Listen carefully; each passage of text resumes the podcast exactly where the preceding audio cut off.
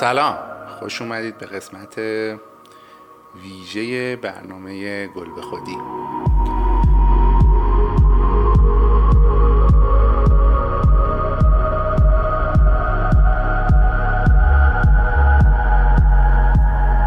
من گفتم که تا فصل دوم بیادش و ویدیومون رو بگیریم براتون چند تا قسمت ویژه که من خودم تنهایی در خدمتتون هستم، فرشید نیستش. توی این قسمت ها من یه توضیح بدم اول که در مورد چی میخوایم صحبت کنیم. یه کتابی هست به اسم بازیکن مخفی، نویسندش هم یه فوتبالیستیه که ناشناسه، کسی نمیشناستش. بعد چرا حالا یارو ناشناسه؟ به خاطر اینکه یه چیزایی گفته و یه حرفایی زده تو این کتاب که خب خیلی پشم ریزونه و از یه سری واقعیت‌ها پرده برداشته. این کتاب رو تیکه تیکه و بخش بخش، یه کانال هست توی تلگرام به اسم داشاغ نیوز که کانال فوتبالیه و یکی از بهترین کانال‌های فوتبالی هستش که توی تلگرام من خودم دارم و خبراش واقعا خبرای دست اول و عالیه و لحن خبر گفتنش یه مقدار فرق میکنه با بقیه که اینم جزو جذابیتاشه، ولی اخبارایی که میده از جمله اخبارای ترانسفرش خیلی خیلی موثقه و منابعی که داره واقعا منابع خوبی هستن. من با ادمینش گاهی وقتا صحبت میکنم، خیلی پسر باحالیه. من ازش اجازه گرفتم که این بخشایی که میذاره توی کانال و من توی پادکست استفاده کنم و براتون بخونم.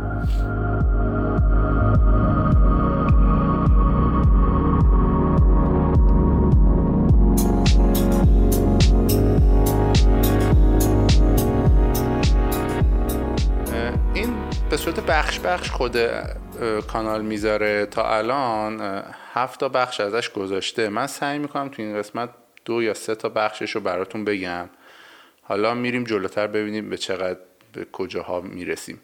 یه مقدار چیزایی که گفته میشه مثبت 18 طوره توی این قسمت، چون که یه مقدار در مورد زندگی شخصی فوتبالیستاست و اتفاقاتی که توی رختکن میفته و اینا و یه مقدار چیزای پشت پرده است. اگر بالای 18 سال نیستین گوش نکنید.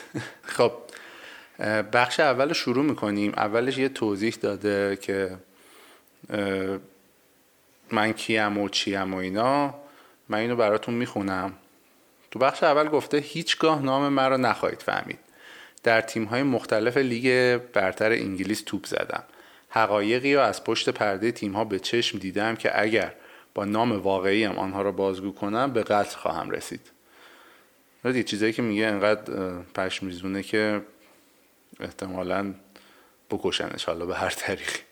شاید هم در بهترین حالت به خاطر فاش کردن اطلاعات از من شکایت سنگینی بشود. بگذاریم از اینجا به بعد خیلی به صورت تیکه تیکه‌ای میگه، یعنی داستان خاصی رو دنبال نمیکنه. از اتفاقایی که افتاده براش تو طول دوران بازیگریش از اونا حرف میزنه.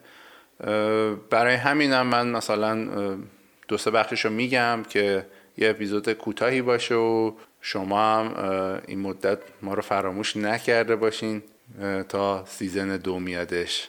گفتم سرتون رو گرم کنم فعلا با این چیزایی که خودم خوندم و خیلی جالب بود برام. خب قسمت اولش میگه که از ماه ژانویه متنفرم. نه فقط من بلکه تمام بازیکن‌ها. آغاز یک فشار 11 ماهه بعد از چند هفته تعطیلات و دختربازی و ایشونوش. جذابترین مقصد برای مسافرت‌های تابستانی لاس وگاس است. قمار، مشروب، زن‌های هری که آمادن خودشون رو تقدیم به شما بکنن. از همه مهمتر آمریکایی‌هایی که شما رو نمی‌شناسن با خیال راحت به تفریحات سالم خود می‌رسید. اینا قبل فصل برنامهشون همیشه اینه، برای هم میبینید فصل که شروع میشه بازیکن‌ها خیلی رو فرم نیستن چون یک برنامه فشرده تفریحی عجیب غریب دارن. تو قسمت بعدی میگه که در یکی از عجیب‌ترین بازگشت‌ها به تمرینات بازیکنان تیم متوجه شدند که یکی از همتیمی‌های ما با دوست دختر بازیکن بزرگ تیم خوابیده. معمولا رختکن این مسائل را که در بین تمامی بازیکن‌های تیم فاش می‌شود برنمی‌تابد و با آزار بازیکن و بایکوت کردن وی مجبورش می‌کنیم که هر جور شده از تیم برود. این موضوع برای همتیمی خیانتکارمان رخ داد و بعد از کتک مفصلی که توسط بازیکن بزرگ تیم نوش جان کرد در همان تابستان از ما جدا شد. تو رسانه‌ها هم گفتن که به تاکتیک مربی نمیخوره. مثلا این قضیه منو خیلی یاد قضیه جان تری و وین بریچ و اینا میندازه که این قضایا هم متاسفانه خیلی زیاده بین فوتبالیستا. بخش بعدی میگه که بهترین مقصد برای بازی‌های تور پیش‌فصل کشورهای اسکاندیناوی هستند. لیگ حرفه‌ای، آب و هوای خوب و دخترای خوشگل. آزادی در آنجا به حدی بود که یکی از همتیمی‌های من با دختری در کف سالن آرایشگاه چیز کرده بود دیگه. در همین رابطه موردی جذاب‌تر نیز اتفاق افتاد. بازیکن بزرگ تیم که با یک دختر با علایق سکسی خشن همخوابگی کرده بود، در روز بازگشت به انگلیس متوجه شد که جای گاز گرفتن دخترک روی گردن وی به طرز بدی مشهود است. وی مجبور شد که محل گاز گرفتن دختر را تا خود انگلیس بخاراند و به همسرش بگوید که دچار مریضی پوستی شده. همسرش هیچگاه متوجه خیانت او نشد. باریکلا، واقعا چه بازیکن زرنگی بودش. این قضیه ها خیلی خیلی بابه و این چیزایی که ما میبینیم از بازیکن‌ها و یه چیزایی که فاش میشه، چیزایی که خیلی خیلی بزرگ بوده و فاش شده، ولی میبینیم که مثلا اینکه این قضیه ها زیادی رواج داره تو فوتبال. قسمت بعدی می که بازیکن‌های فوتبال از هوادارانی که تو تورهای تابستانی منتظر عکس گرفتن با اونا هستن خوششون نمیاد. تن لش‌های بیکار که ساعت‌های طولانی منتظر شما میمانند. با آنها صمیمی نمیشویم. اولین سوالی که بعد از رفاقت با شما میکنن، امسال چند تا گل میزنی؟ امسال چندم میشیم؟ من از کجا بدونم احمق؟ جواب کوشر و امیدوار کننده میدهیم و رد میشویم. این منظورش این هواداریه که دخترها منظورشه دیگه، که اینا تورشون میکنن و موقع حرف زدن میپیچونش.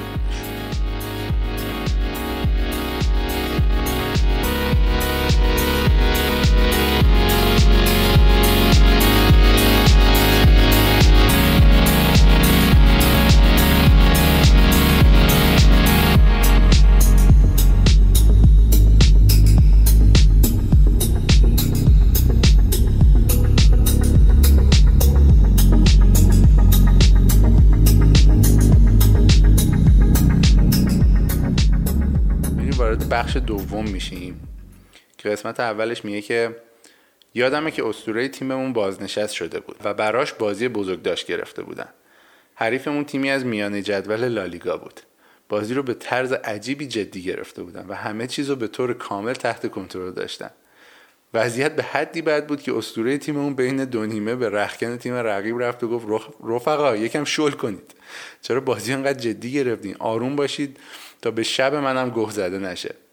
در نیمه دوم همه چیز به حالت عادی برگشت و بازی آبرومندانه تموم شدش. خیلی جالبه واقعا. تیمایی وسط جدولی و معمولی که میان با تیمای بزرگ بازی میکنن، خب انگیزه هاشون چند برابره دیگه. بعد اون وقت اومدن بازی خدافظی یارو جوری فشار آوردن به تیمشون که داشتن میباختن. تو روز خدافظیت فکر کن یه باخت بد بدی و گه زده بشه به خدافظید. خب میگه که در برابر تیمی بزرگ از لالیگا بازی داشتیم و وظیفه من یارگیری یکی از بهترین بازیکنان تیم رقیب بود. حالا بارسلونا، رئال، یک کدومش احتمالاً. یارگیری هم که میکرده احتمالاً یا کریستیانو رونالدو یا مسی بوده. میگه منو کلافه کرده بود و در کل بازی تحقیر شده بودم. عرق تمام بدنمو پوشونده بود و نای دویدن نداشتم. صدای سوت اعتراضی و هو کردن هوادارا من رو بیشتر کلافه میکرد تا اینکه از حربه مخصوص فوتبالیستا استفاده کردم. خودم الکی روی زمین انداختم و دستم به نشونه تعویض تکون دادم و تعویض شدم. این نمایش در بین تمامی بازیکنان اروپایی حداقل 2 یا 3 بار در طول فصل رخ میده. هیچ مشکلی نداریم، ولی اگه حوصله بازی نداشته باشیم، توسط یار مستقیم اذیت بشیم یا برای فرار از مصدومیت سیرک مصدومیت نمادین رو راه میندازیم. همیشه هم هوادارا قبولش میکنن، نمیذارن توسط هوادار رقیب ترول بشیم. خیلی وقتا که میبینید بازیکن‌ها هی میرن بیرون میان و اینا الکی خودشونو به مصدومیت میزنن، قضیه اینه. منم قبلا این قضیه رو شنیده بودم و دیده بودم هم به چشم که بازیکنی که جلوی یه بازیکن خیلی خفن مثل حالا بازیکن‌های تکنیکی مثل نیمار و اینا داره اذیت میشه، مجبور میشه که خودشو به مصدومیت بزنه و از زمین بیاد بیرون و یه بازیکن دیگه جایگزینش بشه که تازه نفس باشه و بتونه بود اون بازیکنو بگیره. آره این واقعا یه حربه‌ایه که خیلی بازیکن‌ها استفادهش میکنن. تو قسمت بعدی میگه که سرمربی جدیدی را در رختکن میدیدیم و قبلی اخراج شده بود. رئیس جدید برای اولین بار به رختکن اومد و با حالتی مملو از جدیت و تهدید گفت به تخمم هم نیست که چقدر دلتون نازه یا اینکه چقدر قلدر هستین. همون کاریو که من میخوام انجام میدید و نباید نارضایتی رو تو حرکات و رفتار شما ببینم، وگرنه به نیمکت تیم دوخته میشین. جدیت مربی باعث شد بازیکنان کاملا خودشونو جمع کنن و وی رو جدی بگیرن. مربیایی که اینجوری شروع میکنن فصلو معمولا به نظر موفق‌ترم باشن. اینجا میگه که به صحبت‌های نمادین مربیان در مورد نجات پرستی توجه نکنید. بازیکنی از اروپای شرقی در تیم ما حضور داره و یکی از بازی‌های به شدت بدو بازی کرد. سرمربی در پایان بازی به وی گفت تو هم یک شری هستی مثل کشور کشورتون و نجات میتونه مردم کشورتون. جوری به یارو رید که دیگه تا 7 جد و آبادش به رنگ قهوه‌ای در اومدن بدبخت. تو قسمت بعدی می که در یکی از شب‌ها که توسط تیمی کوچک از دسته دوم در جام اتحادیه حذف شده بودیم، سرمربی با صورتی برافروخته به رختکن اومد. به یکی از بازیکن‌ها اشاره کرد و گفت یه بشکه گه. به یکی دیگه اشاره کرد و گفت باریکلا تو خوب بودی. به یکی دیگه هم اشاره کرد که زیر لب داشت قر می‌زد، گفت تو قهوه دیگه گوه میخوری بیای دم دفترم و بگی چرا منو فیکس نمیذاری. به یکی دیگه اشاره کرد و گفت تو تن لشتو جمع کن به ایجنتت بگو برات دنبال تیم باشه. حروم لقمه. سپس از رختکن رفت بیرون. یارو خیلی اعتقادی به کنترل جو و اینا نداشته، همینجوری میومده قشنگ میریده به سر تا پای همین بازیکن و واقعیتو میگفت. اون که خوب بودم بهش گفته تو خوبی. اینم آخرین قسمت بخش دوم بود. میریم سراغ بخش سوممون. احتمالاً پایان بخش سوم اپیزودو تموم کنم که یه اپیزود کوتاهی باشه و شما گوش کنید و لذتشو ببرید.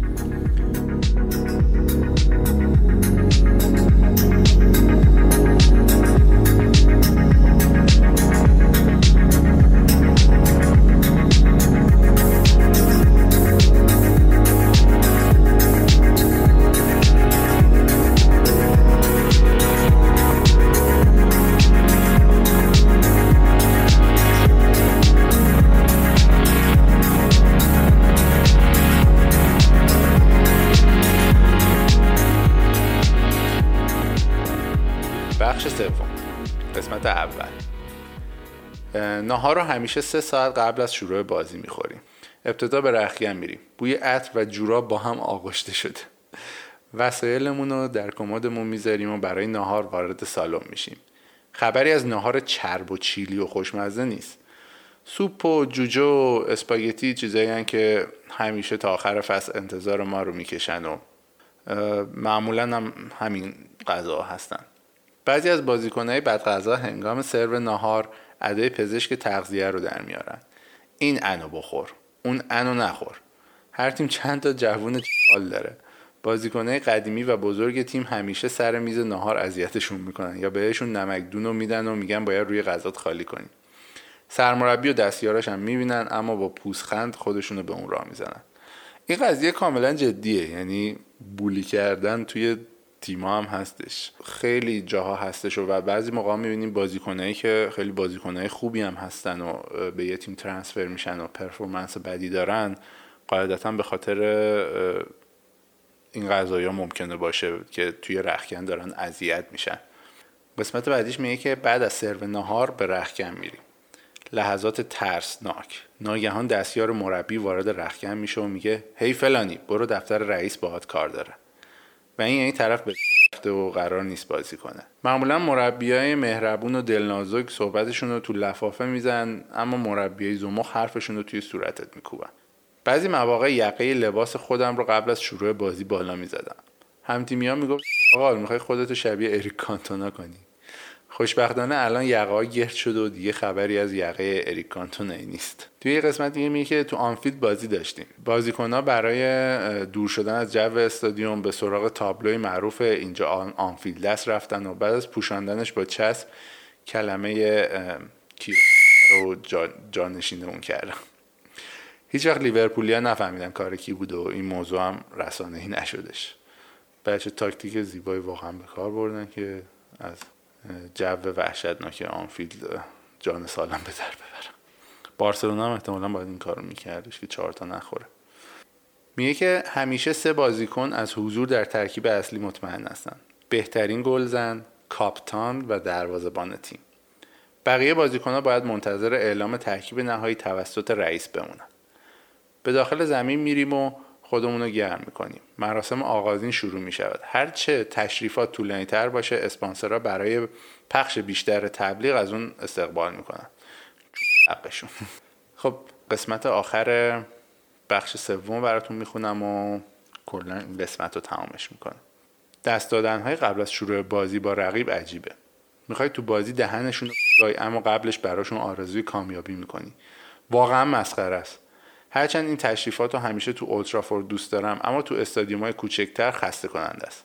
بازیکن معروفی تو لیگ هستش که موقع دست دادن به تو میگه سال دیگه تو تخلیه چاه میبینمت. حیف نون که به تو میدم بخوری و غیره. مردی که عقده‌ایو نفهم. بازی اول لیگ همیشه برای ما جذابه. سود به صدا در میاد و میفهمی زندگی زیباست.